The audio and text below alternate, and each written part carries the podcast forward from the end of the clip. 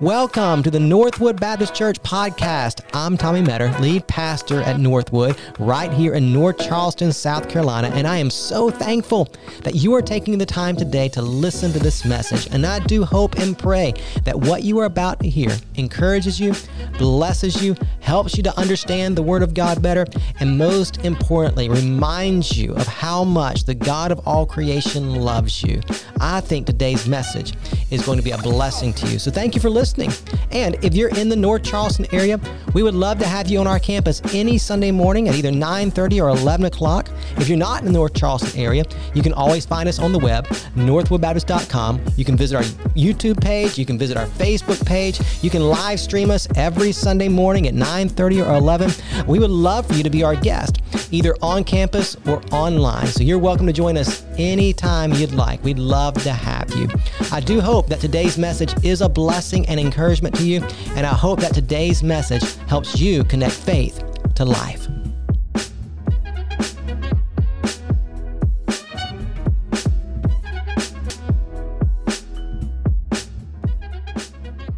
Good morning, Northwood. How are we doing today?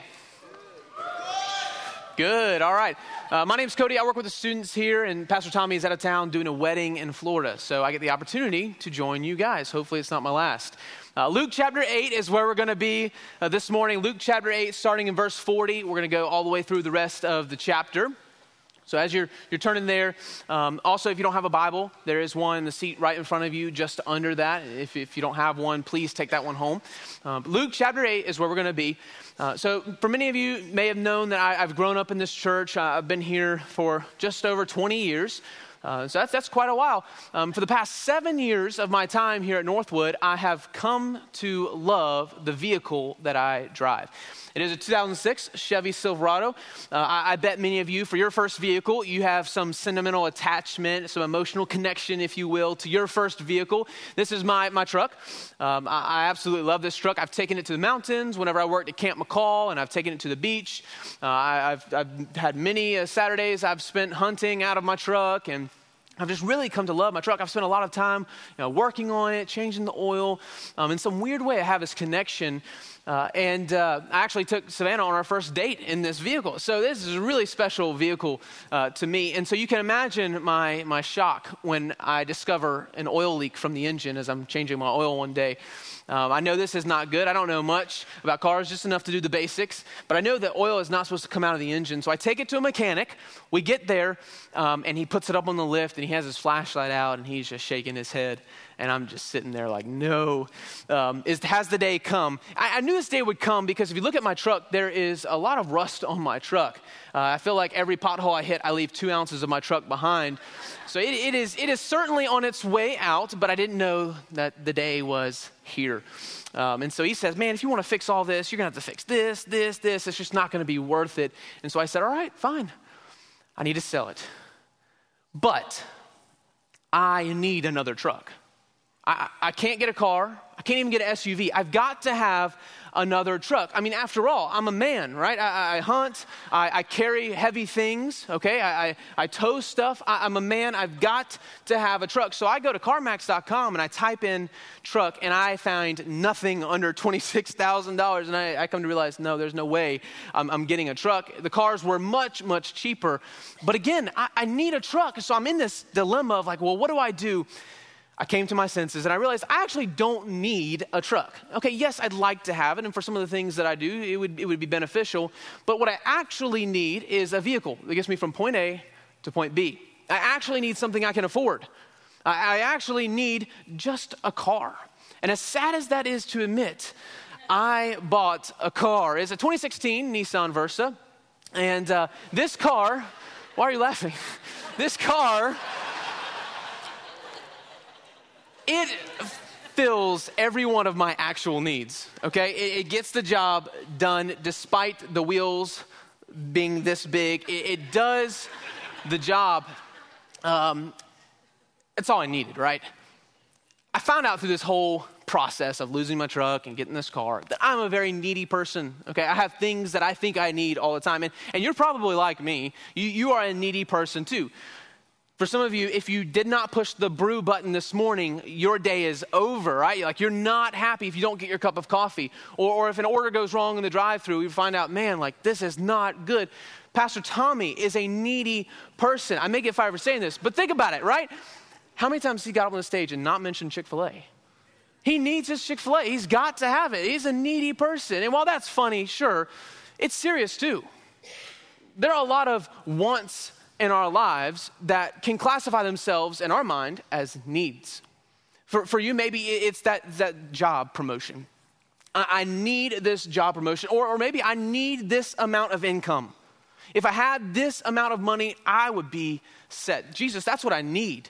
Or maybe for you, it's maybe a little more seriousness. Maybe you need to be healed of what physical sickness you're going through. That's not a bad thing to want to be healed. It's not a bad thing to want a promotion. None of those things are bad, but they're not the greatest need we have. Maybe for you, you're here today and your greatest need is that my spouse's problem would get fixed, but even that is not your real greatest need. You see, Jesus has come to meet needs that are far greater than the physical things of this world. They're far more important than, than money, than, than health, than even, than even uh, relationships with people. No, Jesus has come to meet needs like, like, like actual holiness in our life. That's a true need we have. We need to be a people that are holy.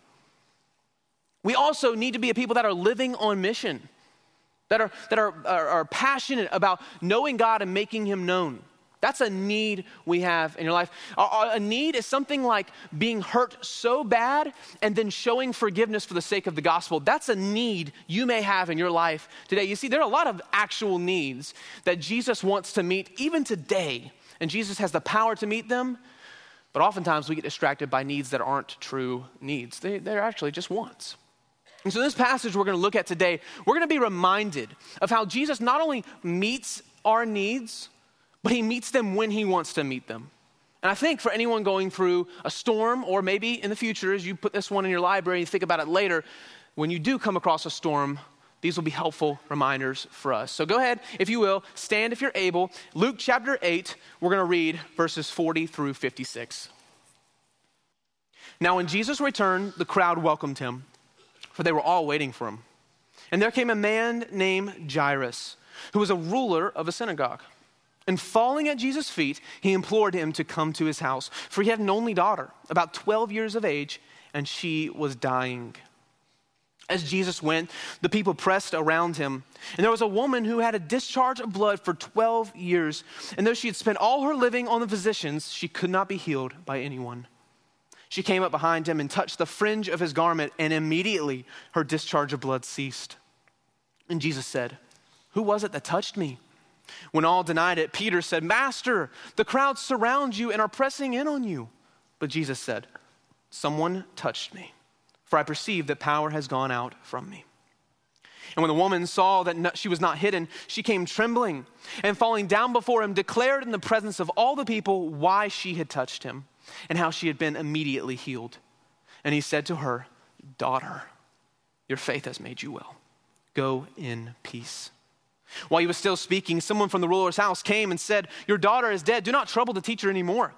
But Jesus, on hearing this, answered him, Do not fear, only believe, and she will be well. And when he came to the house, he allowed no one to enter with him except Peter and John and James, and the father and mother of the child. And all were weeping and mourning for her. But he said, Do not weep, for she is not dead, but sleeping. And they laughed at him, knowing that she was dead. But taking her by the hand, he called, saying, Child, arise. And her spirit returned.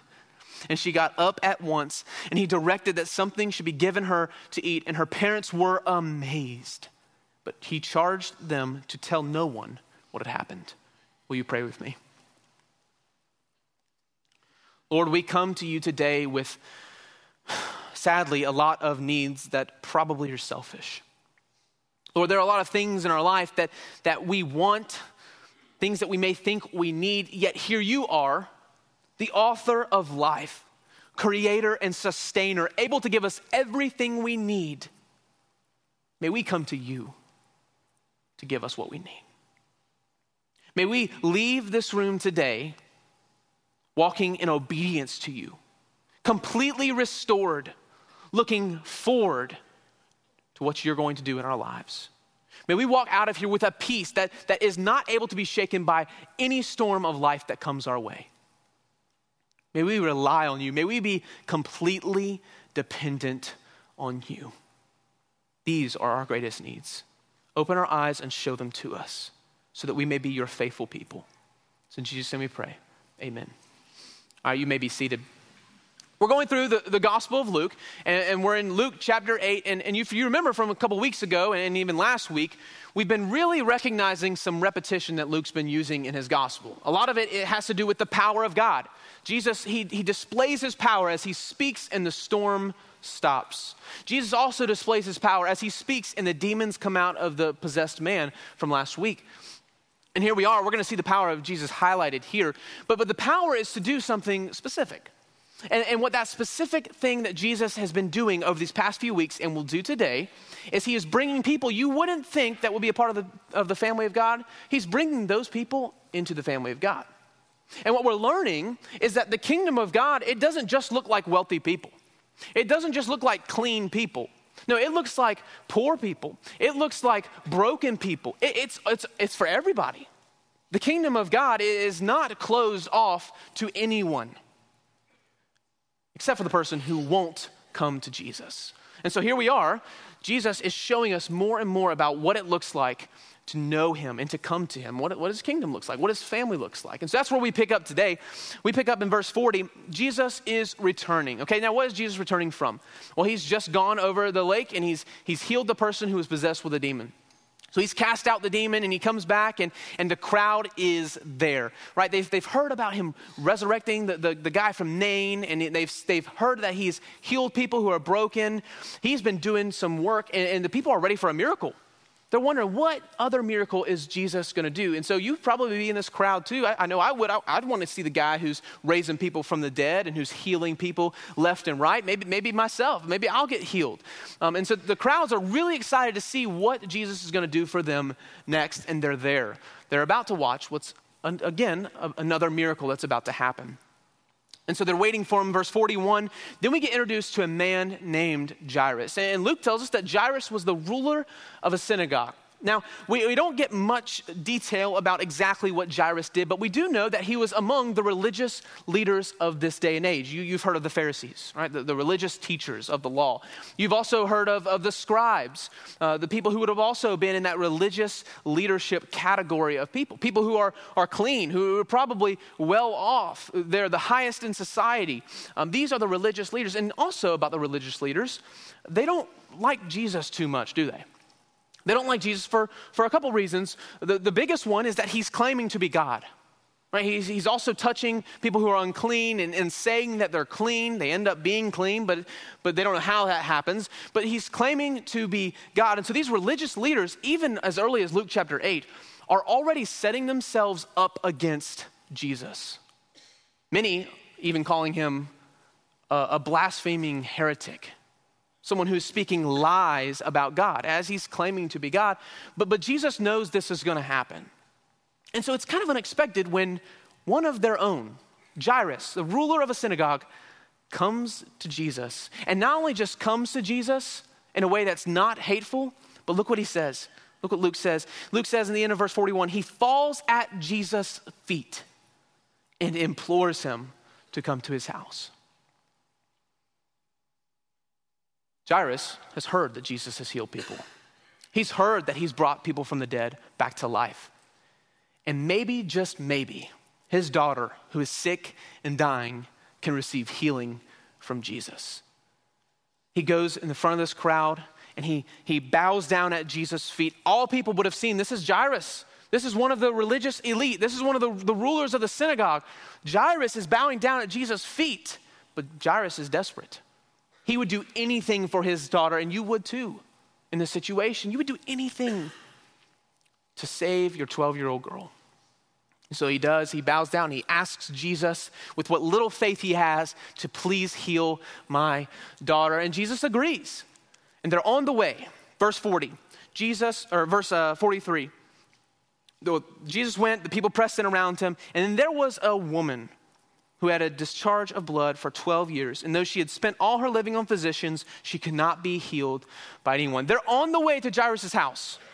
The, the rescue mission is a go. And then all of a sudden, there's an interruption. Imagine being Jairus here. Wait a minute, Jesus, I know we don't have time for her. Let's keep moving on. I, I she's, I know she's got some problems, but, but come on, I, I asked you first. I'm also, you know, I'm also clean. I'm also ceremonially clean, and I have more wealth than she does. And I don't know if Jairus is saying that or thinking that, but what we do know is this is an interruption, and it's a precisely timed interruption on Jesus' part. So what happens? This woman who is, who is unlike Jairus in every way. I mean, think about it. This woman, she is ceremonially unclean because of, of her condition, of her disease. We've, we've met a lot of people who have disease in, in Luke's gospel so far, and they're ceremonially unclean. And so they're, they're apart from everybody. In fact, if you were this woman, you would not even be able to be in a room like this with people. You weren't allowed to be close with anybody. So, so she's, she's apart from, from her community. She's not allowed to go in the temple to worship God and, and, to, and to be in his presence there. She is cut off, and she has been cut off for 12 years. That's a long, long time. And, and that's all on top of physical pain, of, of what her sickness and her illness has caused her to feel. Could you imagine being her? As broken and as hopeless as she must have been, she too, like Jairus, heard of a miracle working Jesus. And she says, I'm gonna go try. I'm gonna see if this Jesus can heal me too. So she makes her way, and Luke tells us, uh, if we look down here, uh, verse 44, she came up behind him, Jesus, in the midst of this crowd, knowing she shouldn't be in the crowd. She's going to infect everybody else. She's going to make them unclean too. She comes to Jesus. She touches the fringe of his garment. And then Luke tells us that immediately her discharge of blood ceased. Immediately her illness was cured she was clean, healthy.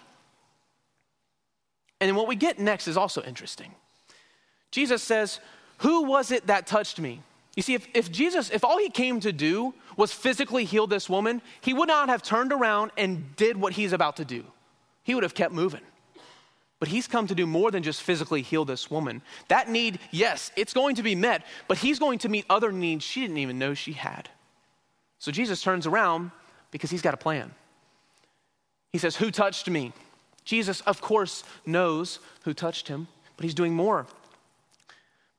When all denied it, look down at uh, verse 45, Peter said, Master, the crowds surround you and are pressing in you. Come on, Jesus. Like, there's a lot of people here. I'm sure a lot of us have touched you.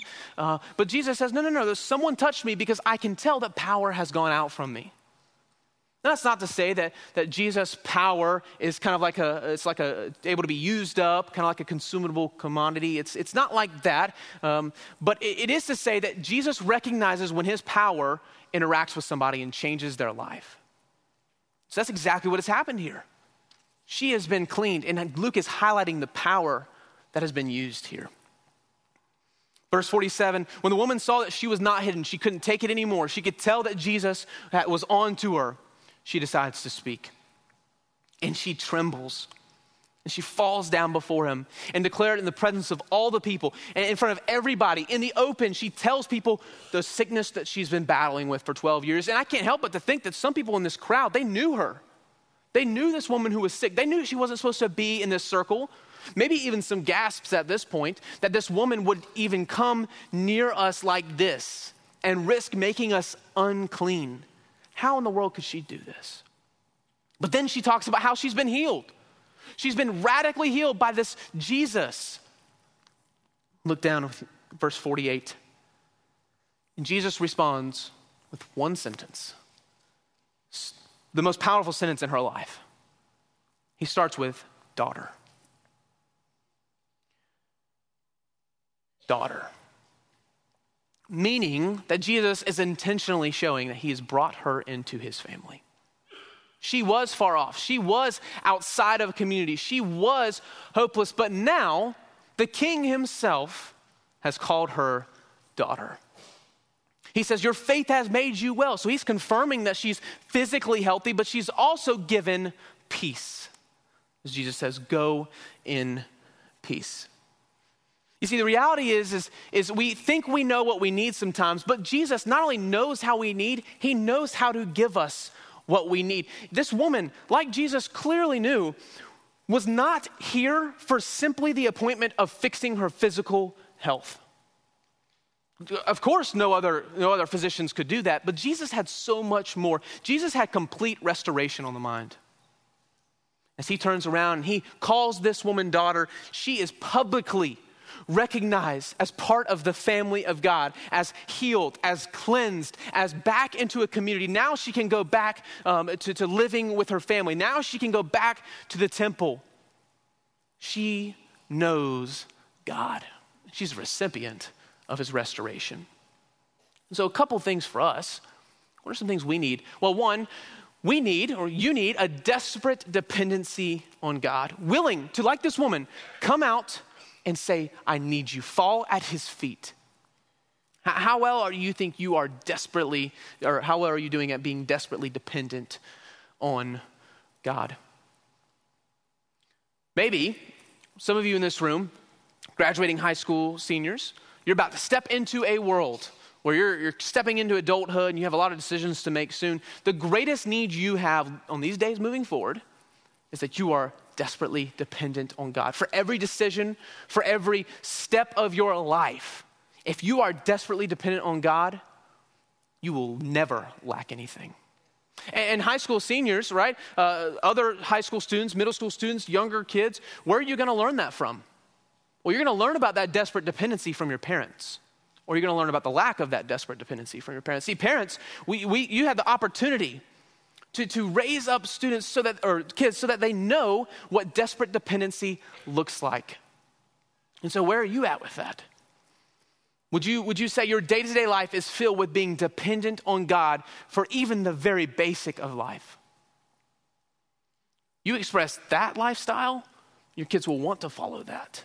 And there is nothing greater. It doesn't matter if, if they graduate high school with a Division One scholarship to play baseball. It doesn't matter if they graduate as, as the top of their class and they go on to Harvard or Yale. None of that matters if they lack dependency on God. So we have a serious calling to disciple our children. And the greatest need that we have, and they do, is to be desperately dependent on God. But also, we need a faithful family of believers. So, a couple weeks ago, I went up to Southeastern uh, Baptist Theological Seminary. That's where I'm studying. I'm getting my Master's of Divinity, and it's in Wake Forest, North Carolina. Uh, and on the way back, we, we had to drive through Florence. And, and, Florence is known for nothing other than Buc-ee's now. Okay, that's it. Right? Buc-ee's is it. Um, and, and some of you, you may have heard of Buc-ee's because some of you in the church, you have t shirts that have the rat on your chest. Um, you have hoodies, you have cups, you have all these things. And about a year ago, I started like, like what, why am I seeing a rat on people's shirts? Why, why are people going crazy about Buc-ee's? Some of you even go to the extent where you're willing to drive to Florence, an hour and a half away, just to get peanuts that have Buc-ee's face on there. I don't know what the rave is about Buc-ee's, but everybody, it seems, loves Buc-ee's. To me, it's just like gas station and Ollie's bargain bin came together, and it's just this weird cracker barrel type vibe. So that, that's what it seems like Buc-ee's is to me. There's hundreds of gas station pumps. It's just weird. So we went there. And we walked in there, and, and I'm looking around, and everybody's in their travel clothes, and everybody's like crazy. It's, it's just a crazy, interesting vibe. It's like Black Friday Walmart and travelers mixed together. But I noticed everybody's happy. Everybody loves everyone. Guy over here with his Clemson hat and the guy over here with his Carolina hat, they're hugging each other because they're Buc-ee's family. They're here at Buc-ee's. They made the pilgrimage. This person over here voted for this guy, this one voted for this guy, but they're at Buc-ee's. Nothing can go wrong. They are family. And you've talked to some of these people who are Buc-ee's fans. They love Buc-ee's. Buc-ee's. It's like a cult. Uh, they just absolutely love it. They're in this family uh, that is the Buc-ee's family. And while that's silly and all, I think for us, how much more should we be a faithful family toward one another with our differences set aside? And I think for this woman, she would have done anything in her life to be back in a community. Distant from people for 12 years, she would have done anything to be back with a faithful family of believers. And here we are, we get this every single Sunday and more. There, there are, we, we could be with each other every day, and I know that might, might not be as, as logistically possible, but still, the idea should be the same that we should be faithfully dependent on God together. This is not an individual walk with Christ that we're on. This is a community thing. There's a reason Paul says that we are the body of Christ. The body can't be separate from one another. We must be unified together. And so I just want to ask you if, if you lost the time here on Sunday morning, okay, yes, the worship and the preaching and everything, but just seeing people, if, if you lost the people you see on here would you, in this room on Sunday mornings, would your life change much? Would your friends come or go, or would they stay the same? Would your closest people in your life, would they also be following Jesus with you or would they not be? That's a, a, weird analogy, but, but how many of you, like when's the last time you confessed sin to someone else in this room? When's the last time you, you, you prayed for someone in person? When's the last time you met with a group of believers? For some of you, it was just an hour ago because you go to a life connection group. That's a great way to get connected. I'm in a life connection group with my people, and, and that's a great way. I can come every single week and I can spend time doing life with people, encouraging one another, um, diving into scripture together, being encouraged, confessing sin, and, and, and being restored. Maybe that's missing for you today if it is, if you don't have a community, if you've never been discipled, if, if you don't have a, a, way to meet with believers, if you don't have real relationships with believers, I want to encourage you to stop at the tent on your way out. We have people that are in our church that all they do, that they love connecting people uh, to our church in some way, shape, or form. And so if that's your next step today, I want to encourage you to take it. Like this woman finally gets to do this, gets to be in a community. Here you guys are. We get to do this every single day. Let's take seriously the call to be a faithful family of believers. And then finally, you need a peace that is unshakable.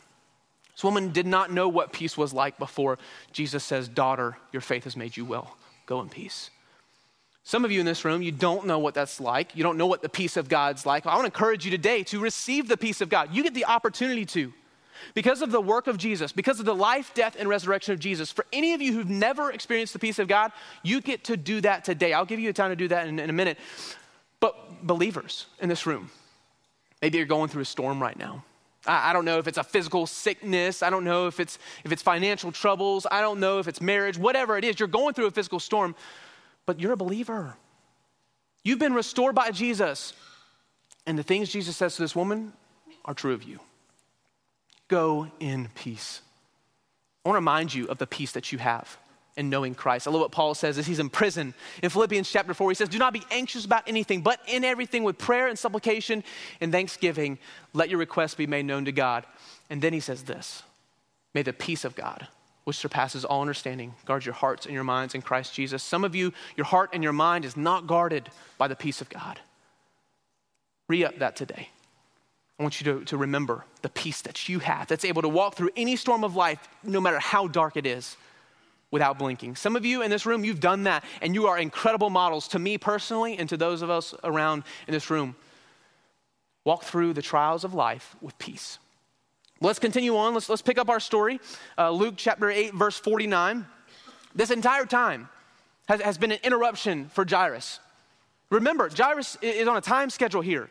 He needs what he needs when he needs it. And Jesus has stopped for this unclean woman to, to fix this physical illness. You know, Jairus maybe even thought, this woman's not gonna die. Like, sure, it's uncomfortable, sure, it's unfortunate for her, but, but my daughter's dying actively right now. Jesus, we've got to go. But before Jesus can even finish talking to the woman, it seems like all hope is already lost.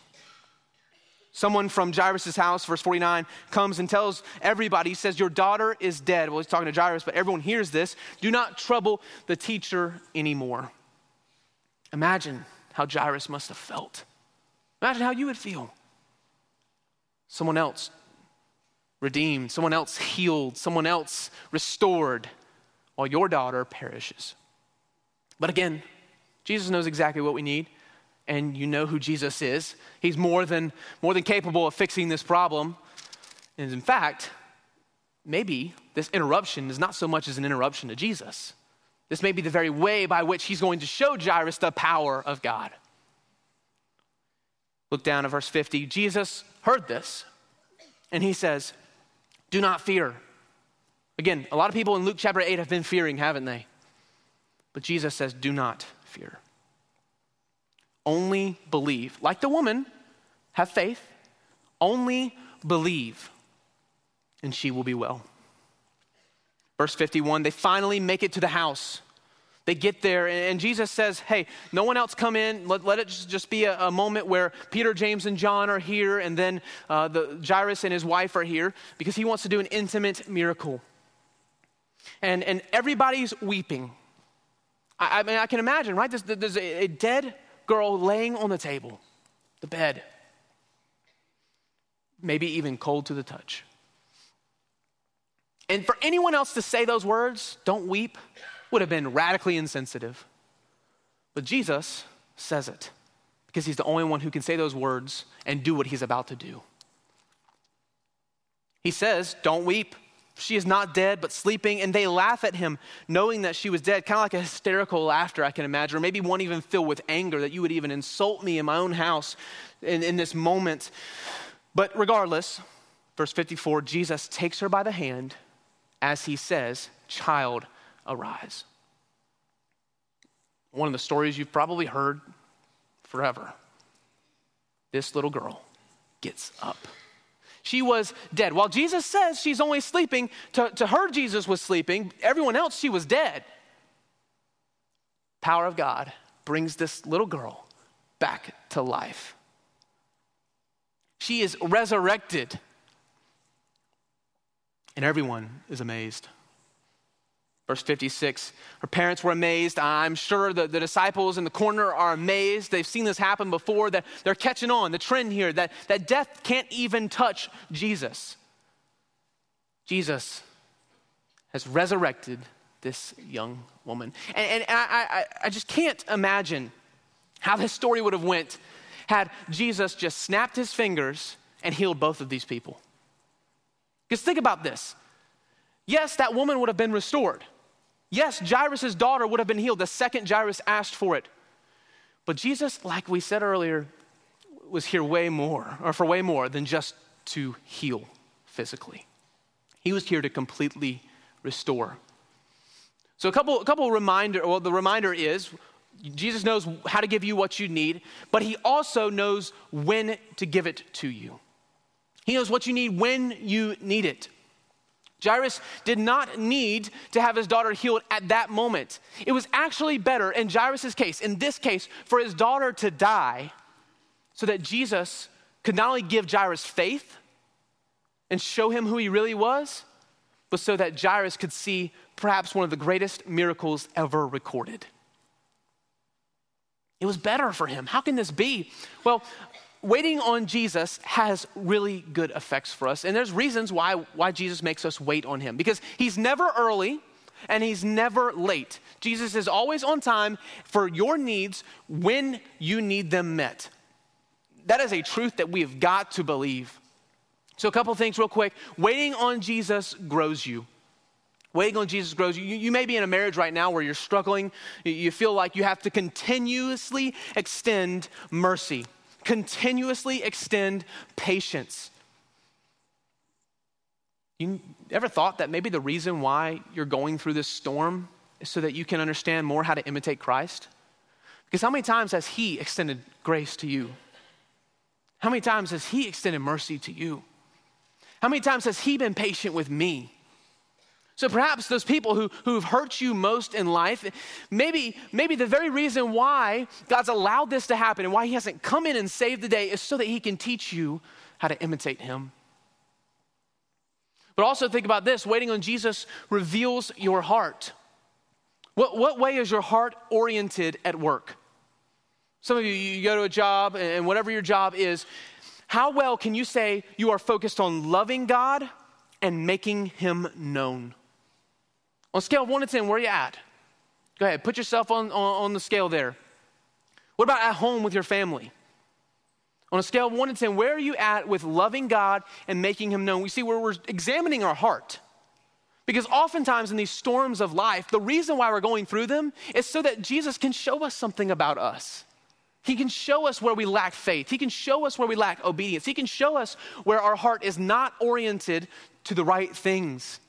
And this is an opportunity for us to orient them in the right ways. toward the right things? What about when you're hanging out with your friends, students? What about when you're hanging out with, with, with your buddies or you're doing a hobby or whatever? Even there, where is your heart oriented? Is it oriented to knowing God and making Him known? Or is it not? If you answer anything less than a 10, which is all of us in this room, including me, then we've got some work to do. Even in the trials, even in the storms, we need to focus on what we need. We need to focus on knowing God, making Him known, pursuing personal holiness, all of that. Also, waiting on Jesus demonstrates His power. How many stories do you know? I bet a lot of people could come up here and talk about ways that God has done above and beyond what we've asked Him to do in our lives. Regardless, all of us who are Christians in this room, we just point to the cross because it was actually at the cross where the epitome of darkness looked like it had won. The death of a perfect man, God Himself. It is there, specifically in the worst storm the world has ever seen, that we see the greatest demonstration of God's power. So, why would it be any different in our lives?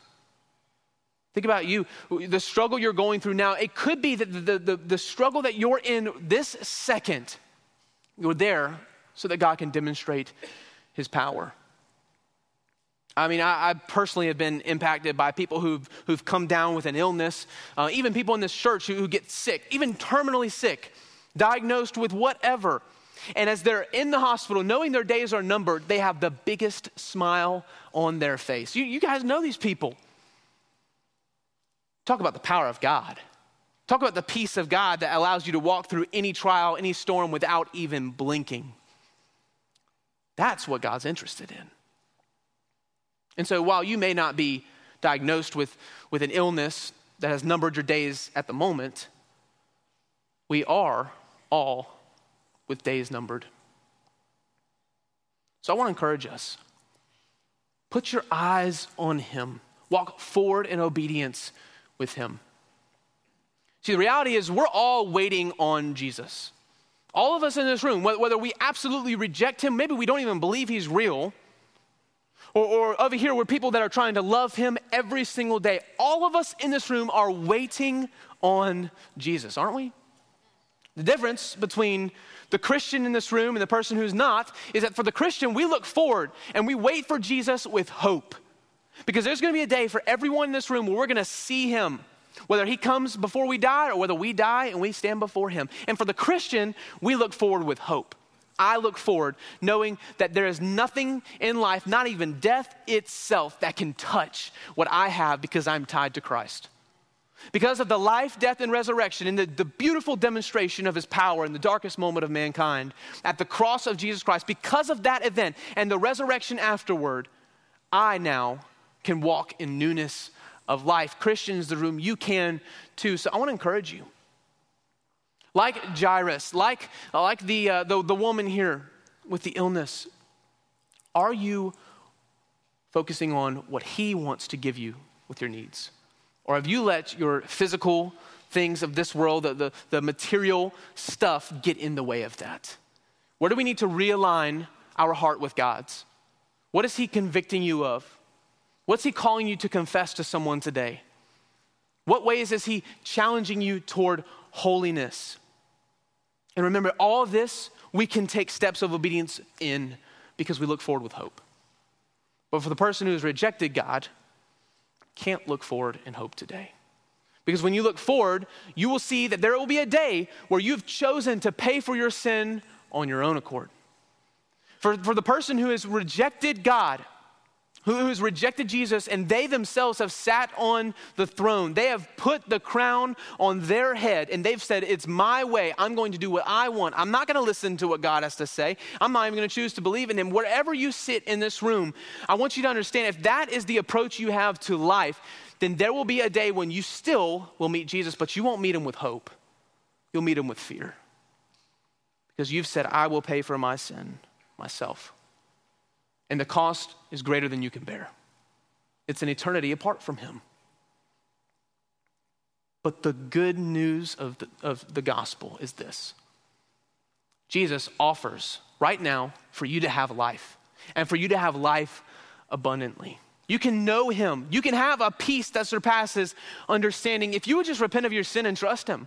There are people that will be at the crosses today in the corners of this room. I'll be down here in front. I would love to talk to you about what it means to, to res- repent of your sin and respond to Jesus with faith. He wants you to come. He wishes that no one would perish, but all would have life and life abundantly. He doesn't just want to solve your material problems, He wants to restore you completely. And He more than has the power to do that. This story shows us that. So, whatever ways you need to respond today, as I pray, I want to encourage you. Take some time, respond, take the next steps you feel the Lord is calling you to take today. Let's pray. Lord, this passage of scripture that we looked at this morning is a powerful passage of scripture. No doubt we've probably heard it multiple times. And we see your grace, we see your patience, we see your mercy as you have come down to meet our needs. Lord, I pray we would focus on the needs you want us to, to, to pursue. I focus, uh, I pray that you would help us to focus on the things that we ought to pursue, not, not necessarily the physical things, not the, the worldly stuff. Lord, but I pray that we would focus on knowing you and making you known. Oftentimes, we, we feel like we have to have what we need to have when we need it. But Lord, the reality is you are more than capable of giving us exactly what we need when we need it. And so, as we're still here in this life, going through the storms we're going through, may we have faith when we don't know the answers. And may we trust, as we see in this passage, you have clearly articulated to us that you are in control and you're doing exactly what you want to do. Lord, I pray that, that our, our life would be, would, be filled with obedience as we trust you. In the storms and the darkness of life, and the trials and the ups and the downs, may we be faithful knowing that you give us what we need when we need it. Jesus' name we pray.